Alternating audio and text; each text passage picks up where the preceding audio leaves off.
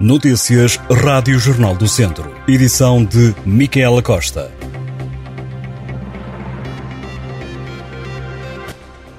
Vila Nova de Paiva é o Conselho do Distrito de Viseu com a maior taxa de população residente proveniente do estrangeiro. Já Armamar é onde há mais população residente proveniente de outros municípios. Os dados são do estudo O que nos dizem os censos 2021 sobre dinâmicas territoriais, apresentado pelo Instituto Nacional de Estatística.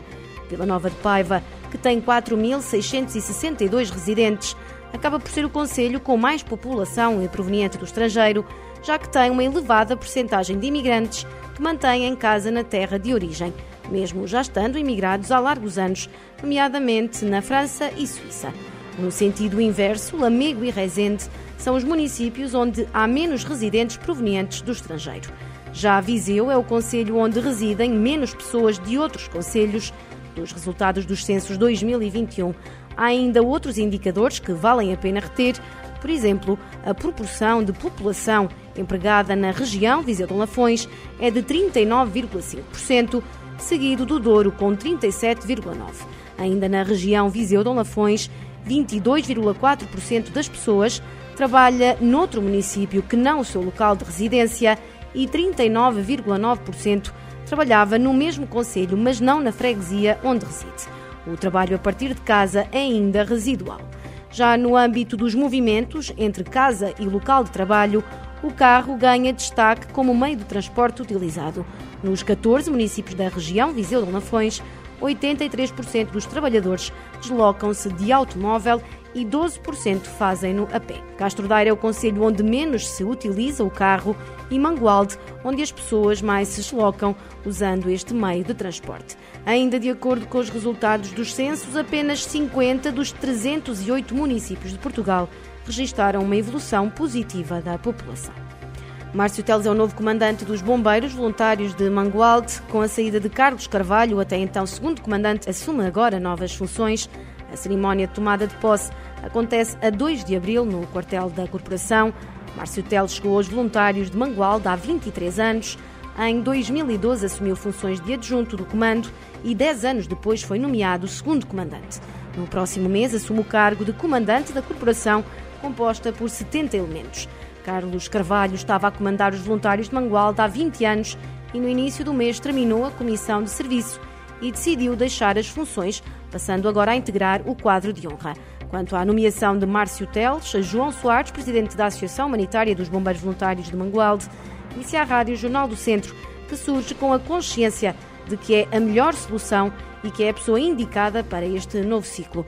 Atualmente integram a corporação sete dezenas de operacionais, sendo que 35 são funcionários. Os voluntários de Mangualde têm duas equipas de intervenção permanente, estando para breve a entrada em funcionamento da terceira EIP. No próximo dia 25 de março, o Ministro da Administração Interna vai estar no quartel dos Bombeiros Voluntários para inaugurar o Centro de Coordenação Operacional Municipal, que passa a estar instalado no quartel.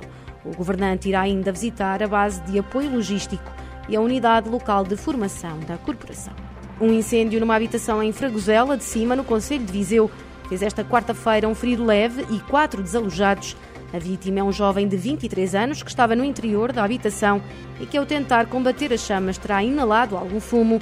Por precaução, o jovem foi transportado para o centro hospitalar Tondela Viseu. O incêndio teve início num quarto, no resto do chão da habitação, composta por dois pisos, e as chamas acabaram por ficar confinadas a esse compartimento. Na habitação moram quatro pessoas que, devido ao fumo, calor e gases existentes, acabaram por ter que ser realojados pelo proprietário da casa. Para o incêndio foram mobilizados 23 operacionais, apoiados por nove viaturas, entre bombeiros, chapadores e bombeiros voluntários de Viseu, INEM, GNR e Polícia Municipal.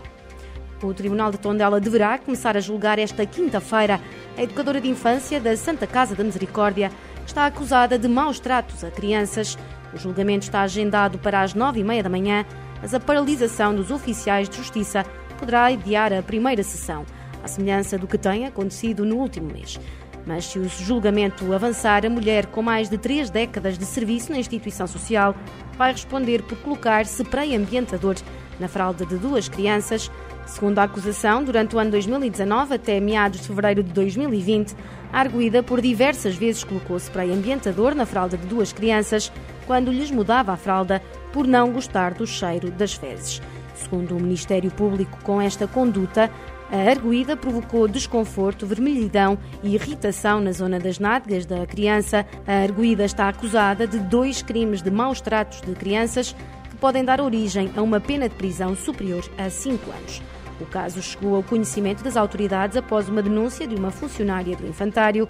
Para além da Justiça, também a Santa Casa investigou as denúncias. A educadora acabou suspensa por uma semana, com perda de retribuição e antiguidade durante esse período. Ainda recorreu para o Tribunal de Trabalho, mas depois desistiu do processo. Estas e outras notícias em jornaldocentro.pt.